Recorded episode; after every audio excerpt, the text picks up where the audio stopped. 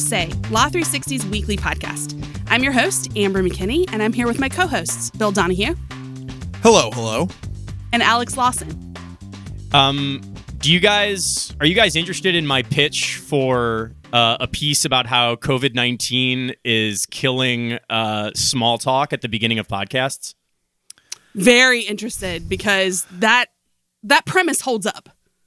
I mean, what is there to say? I uh, That's you the know, whole point of the piece. What is there to say, guys? It's We're great to see my still friends. This is Pro Say. We are the only uh, Well- podcast that's bringing you legal news in the face of a pandemic. Don't fact Ale- check me on that. Alex and I did see each other from across the street. Uh, oh, that's did you true. wave? That's last and- week. Was there uh, like we had one a- sad tear that rolled down one of your cheeks? Yeah, Alex had been running, um, and uh, you know he was coming back. He looked winded.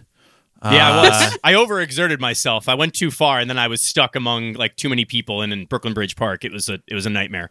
Uh, I can't believe I survived. but, uh, I'm, I'm, I'm I'm pretty lucky. But it was it was nice to see you, but also sad because because we we were like talking literally across the street, and it was like, hey, I, I'm gonna go, and then that was it. Well, it's extra sad for me. I'm isolated over here in New Jersey. You guys at least can run into each other on at That's true. Some, That's in true. some That's way true. in Brooklyn. Count your blessings, I guess. But yeah, Well, um, as you can imagine, uh, everybody listening out there, lots more coronavirus news. And so we're just going to talk, just as hosts this week, and break down some of the new developments. We're going to cover new ground, though. There's there's been some interesting legal stuff that's bubbled up this week.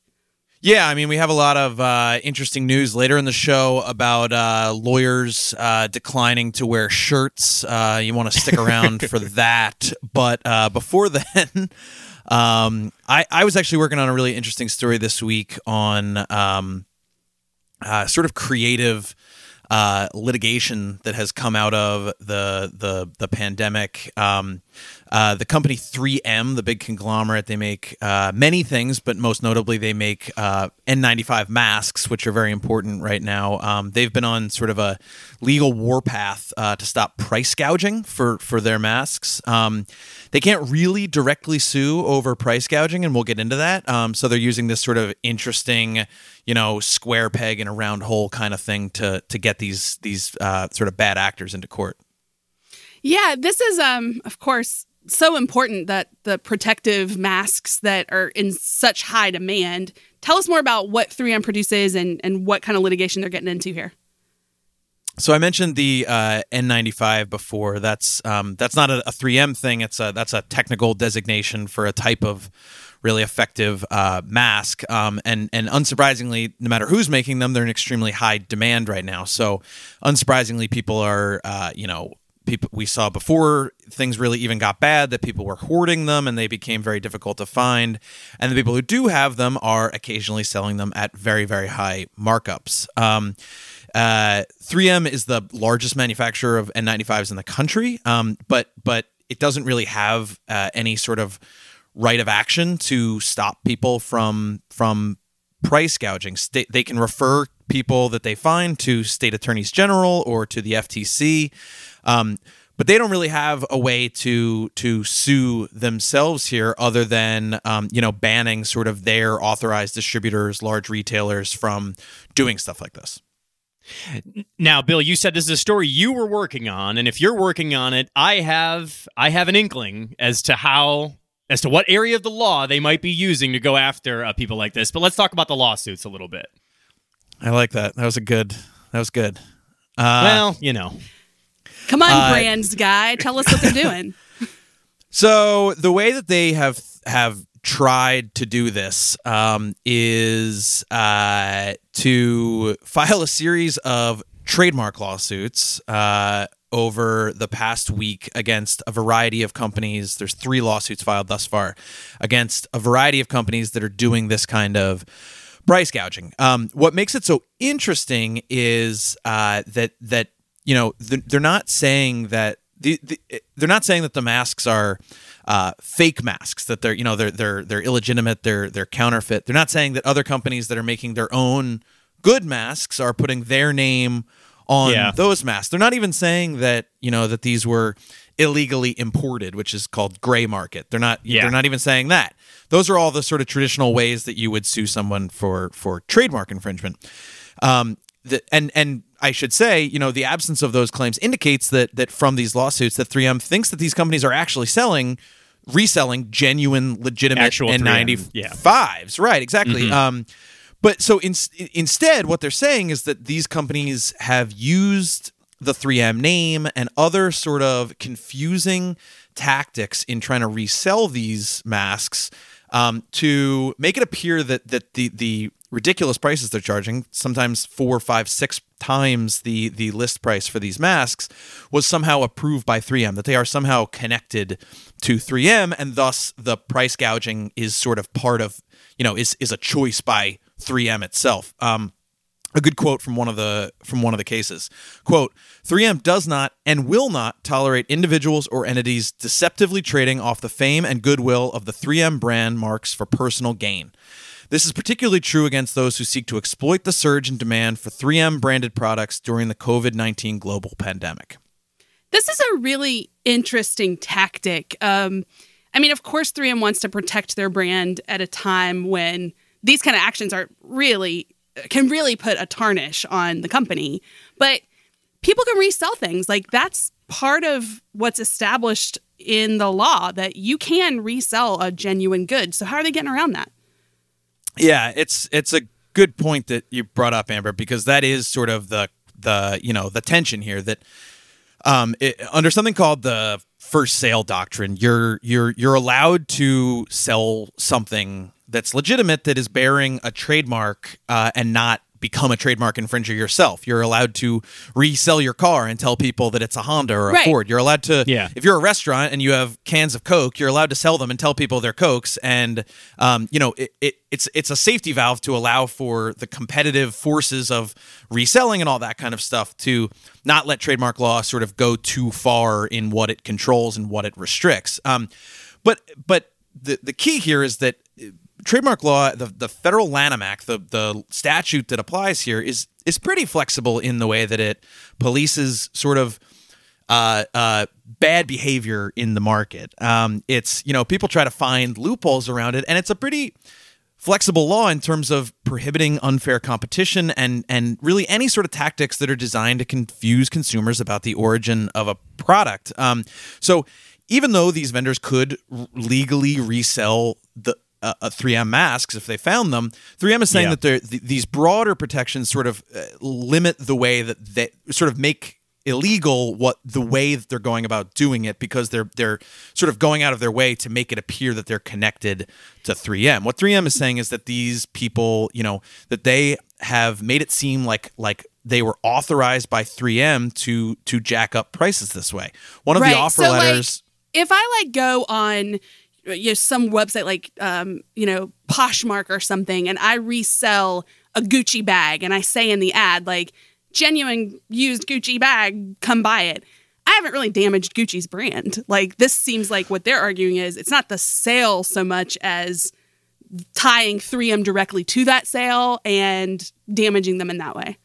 Exactly, because in that scenario that you just described, nobody would assume that that Gucci themselves that you were Gucci. That they would see that it Right. was a used product. They would see that it was um, what what they're doing here. One of the complaints uh, that that 3M filed this week, um, they they quoted from these offer letters that were sent out to various uh, you know uh, government agencies where they were trying to sell these masks, and one was to the New York City uh, uh, Health Department, and and New York is obviously the the center of this outbreak and really desperately in need of these masks. And the the letter was full of 3M's name. It it listed at one point it listed 3M's actual address as opposed to um, uh, the address of this company. They intentionally did all sorts of things to blur the line of you know we are we are authorized by 3M to do this. In one at one point they they even said uh, they warned New York uh, that quote, acceptance of the purchase order is at the full discretion of 3M. So they took all these different steps to sort of make it look like um, they were operating as a part of 3M, which uh, you know then then creates a scenario where people are going, well, this is you know these prices are jacked up, but that's that's what 3M is doing, and that's sort of how it works. So, and when you get associated with that kind of stuff, it hurts your it hurts your brand, and that brings us back to the very beginning here, which is that's an injury that allows you. It's sort of a vehicle to get yourself into court and go after companies like this. I'm really glad, uh, Amber. You mentioned like a, you, you, mentioned a good example of like a Gucci bag. I just want to say, uh, regardless of the legality or illegality, you know, of this activity, jacking up the price for safety masks not Gucci, in my opinion. That's just I'm, I'm just going to say that we we are we, we are not Gucci on that front.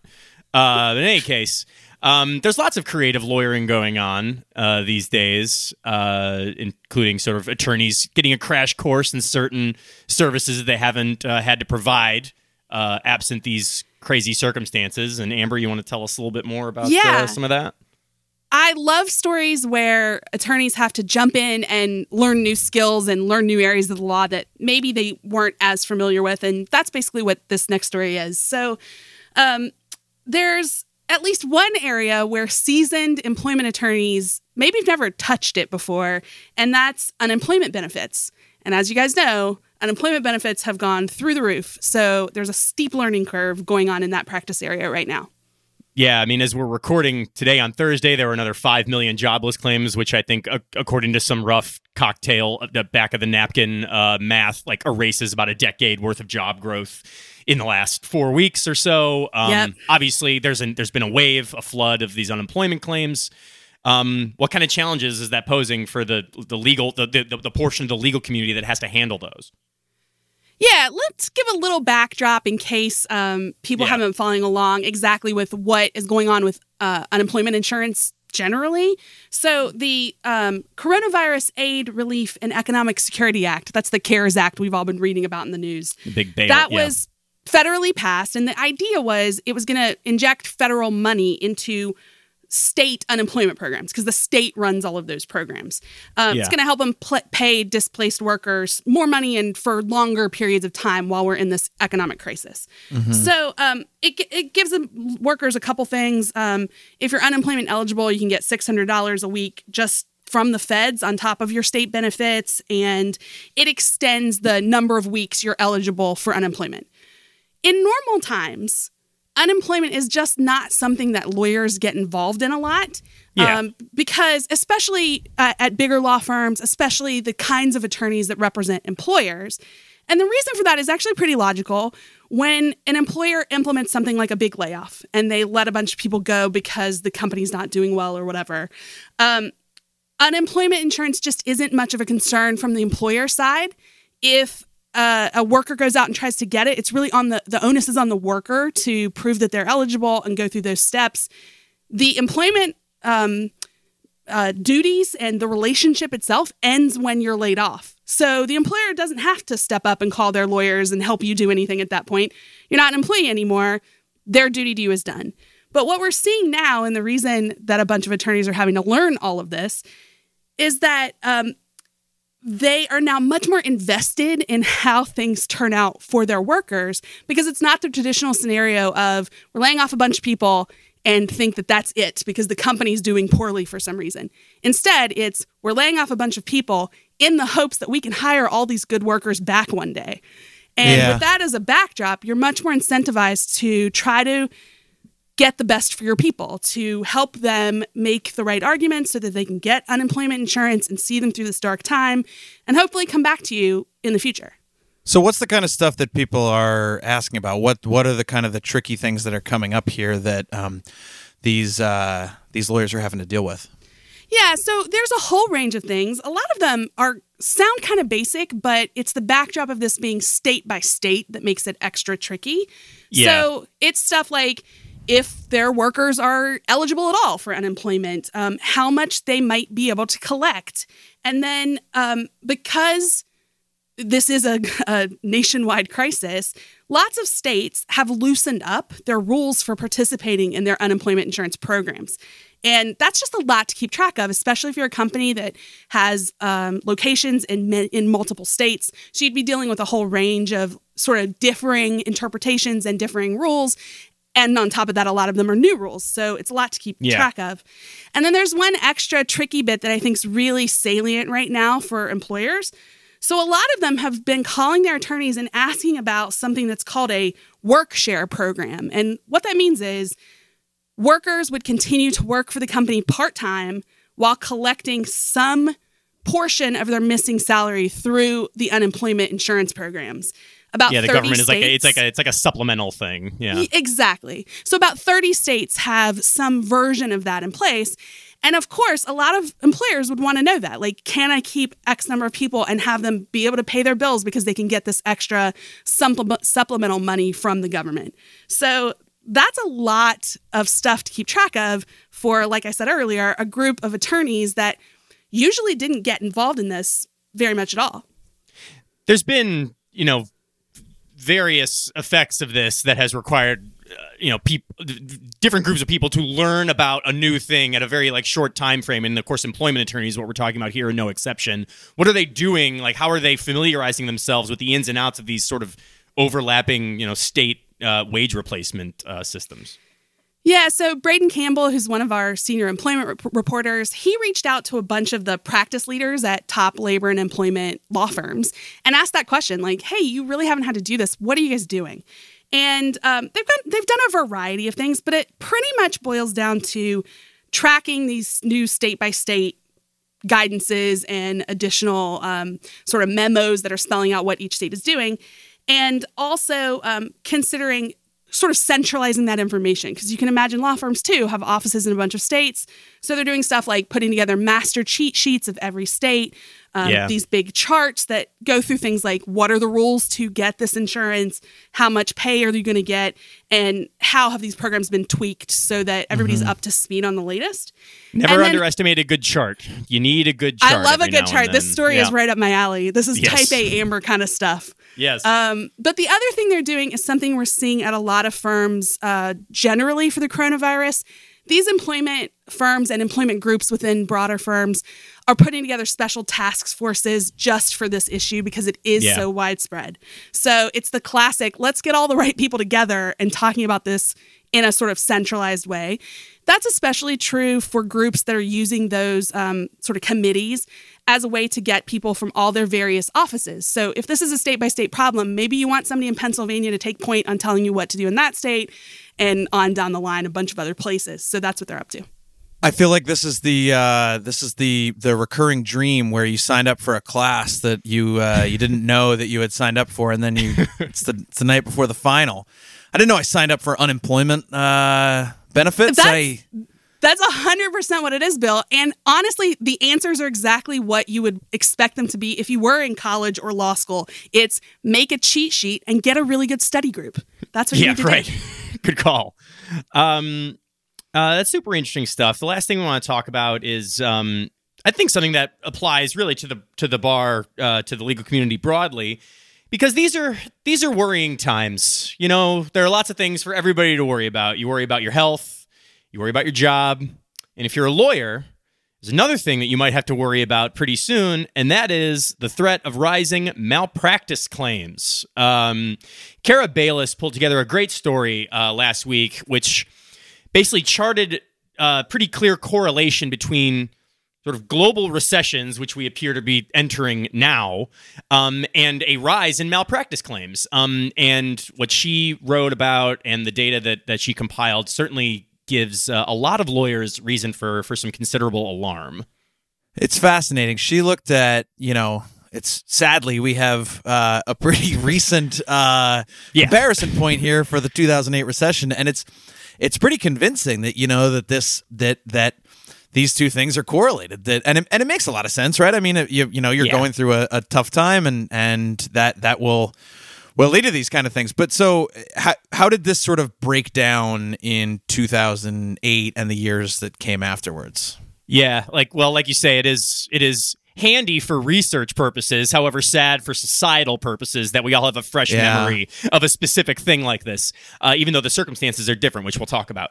Um, so, as everyone probably remembers, the mortgage crisis basically tanked the, the global economy in the fall of 2008.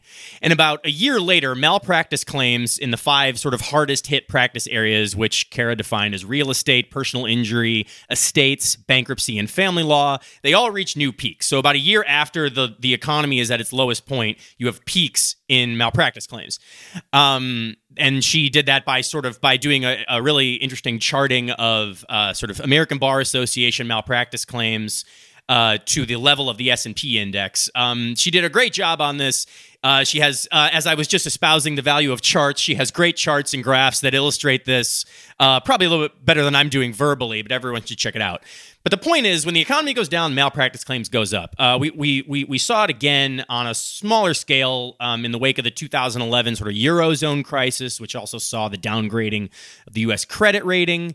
Um, and there's always a little bit of a lag, um, you know, as as people are in a sort of chaotic situation where businesses are shutting down and they're trying to sort of keep a job and do all this.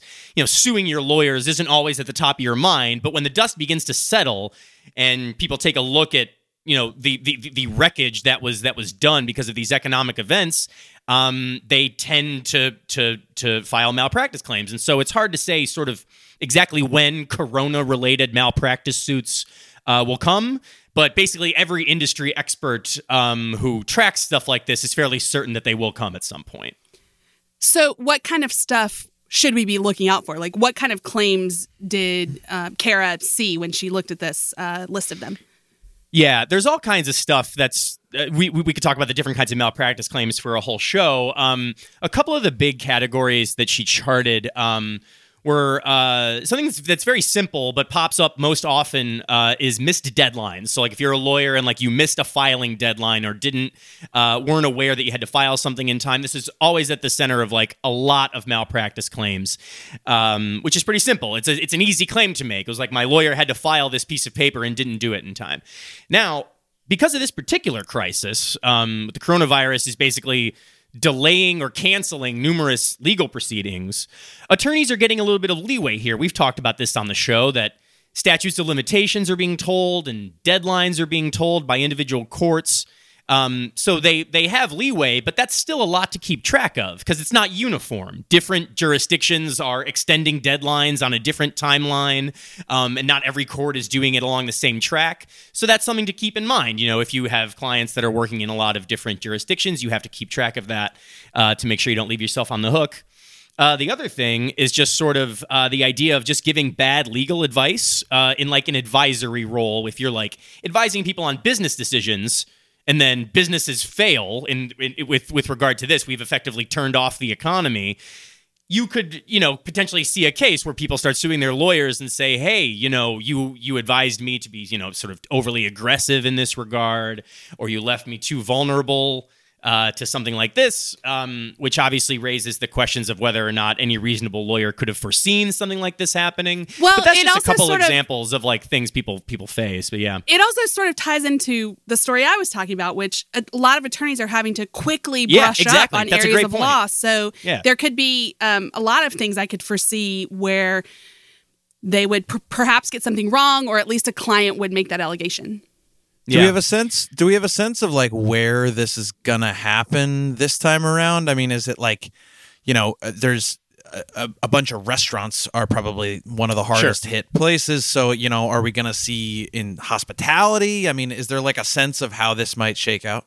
Yeah, I mean, that, yeah, like like you say, the you know, food and beverage, hospitality industries are obviously hurting right now. Um, but the other sort of lesson to take away from uh, the the malpractice spike that followed the 2008 crisis is that it the the, the the nature of the crisis is reflected in the types of malpractice claims. That was a mortgage crisis, right? So there was a ton of real estate you know legal malpractice claims that that arose out of that whether you know you're giving you know you're uh, advising on certain real estate acquisitions that eventually tanked and things like that here we've seen basically a voluntary shutdown of all but a sliver of US businesses and you know, at the heart of these business arrange- arrangements are contracts, and so most people see an uptick in claims in malpractice claims related to contracts or insurance law because this is this is sort of what underpins most sort of commercial dealings, Yeah. right? I, I am under a contract to provide goods and services for X whatever.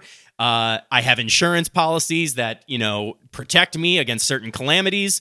This is certainly a calamity. We talked about sort of, and we talked on last week's show about how we've started to see first, you know, first round lawsuits, not malpractice suits yet, but as as legal uh, work mounts in this area, it stands to reason then that if those if that legal work doesn't go the the way that clients want to, you can see how you know they would begin to then turn their focus on the lawyers who you know didn't get them their expected results. So, um, you know, like I say, I mean, we there's there there will be probably a little bit of a lag in that regard, um, but the malpractice claims are coming, um, and it's definitely something uh, that uh, attorneys should um, uh, keep their eyes out for.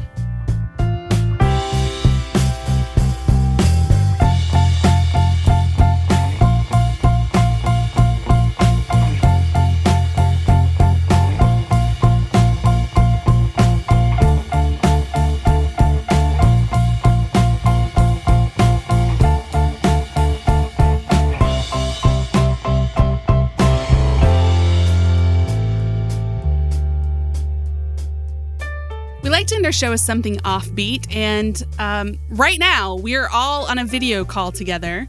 So Yeah. I want to talk about an offbeat related to these now ubiquitous calls we're all on.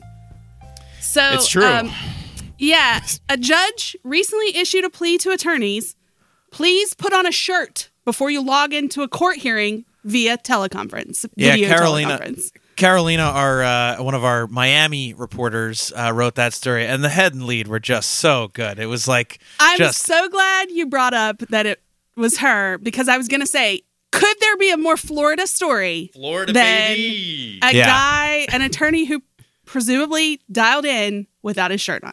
Florida man uh, declines to wear a shirt during in professional setting, burying the lead that that Florida man is also a Florida lawyer. yeah, Right. right. So uh, here's what happened with this one. Judge Dennis Bailey, he sits on a bench in family court in Broward County. He sent a, a letter to a local bar association with just, you know, some warnings. Um, he said that a bunch of his fellow jurists have had to deal with inappropriately dressed attorneys on Zoom court proceedings. And here was the quote One male lawyer appeared shirtless, and one female attorney appeared still in bed, still under the covers. And putting on a beach cover up won't cover up that you're poolside in a bathing suit. Okay, I two- like- a few things. What I mean, Go ahead. It's one thing. I think in bed is you know it's unprofessional, but it's it's it's whatever. And and you know being being by the pool, that's you're outside. You're getting some fresh air.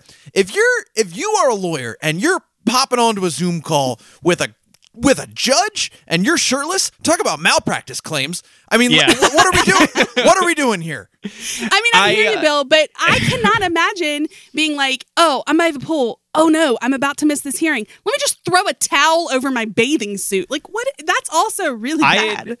I'd love to know because like the, the the this judge sent this letter and clearly he like like you said Amber he had talked to other judges. I would love to know how many stories of like some someone being shirtless or someone being weird on Zoom prompted a bar wide letter. You know what I'm saying? Like, you- like yeah, obviously, it's like it's definitely lot, it's obviously strange to like not wear a shirt on a professional call, like you say, with a judge. But like at some point, they made the decision. It was like, you know what?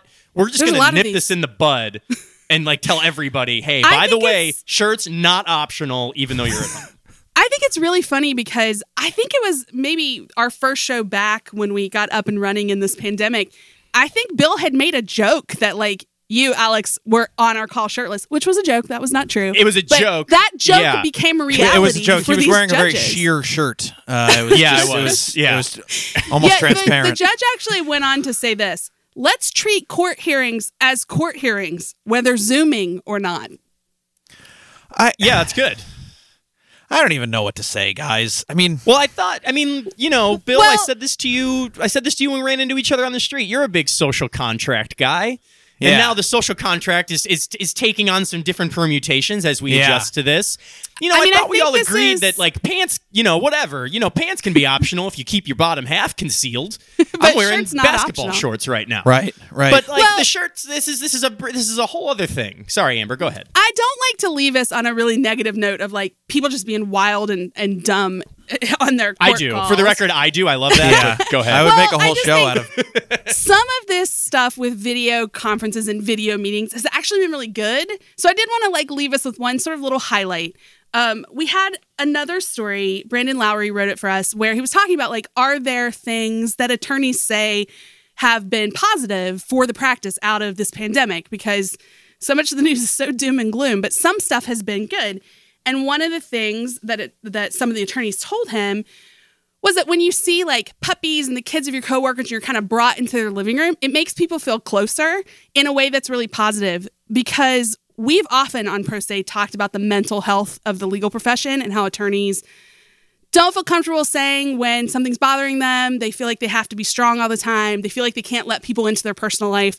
Maybe this will break down some of those barriers. I hope we break them down with people wearing shirts. But Sure. at least it lets people see that we're all human, see a little bit of our personal side um, in a way that might make the profession a little gentler. We don't want to see too much proof that we're all human. We did, we just we went Just we went. enough. yeah, that's that's that's that's well observed. I think.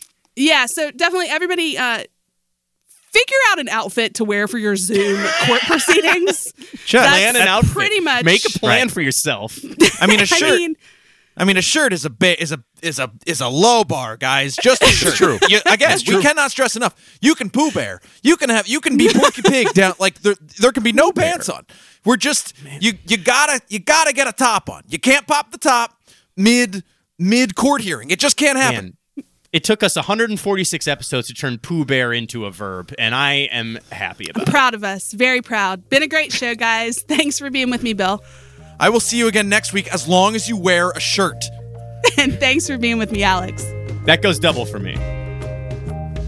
We also want to thank our producers, Kelly Marcano and Stephen Trader, our graphic designer, Chris Yates, and our contributing reporters this week, Braden Campbell, Cara Bayles, Carolina Bolado, and Brandon Lowrey. Music for the show comes from Silent Partner. If you like Pro Say, leave us a written review on Apple Podcasts so other people can find our show. And all of our coronavirus related coverage is outside our paywall. So check out our website, law360.com slash podcast. Thanks and see you again next week.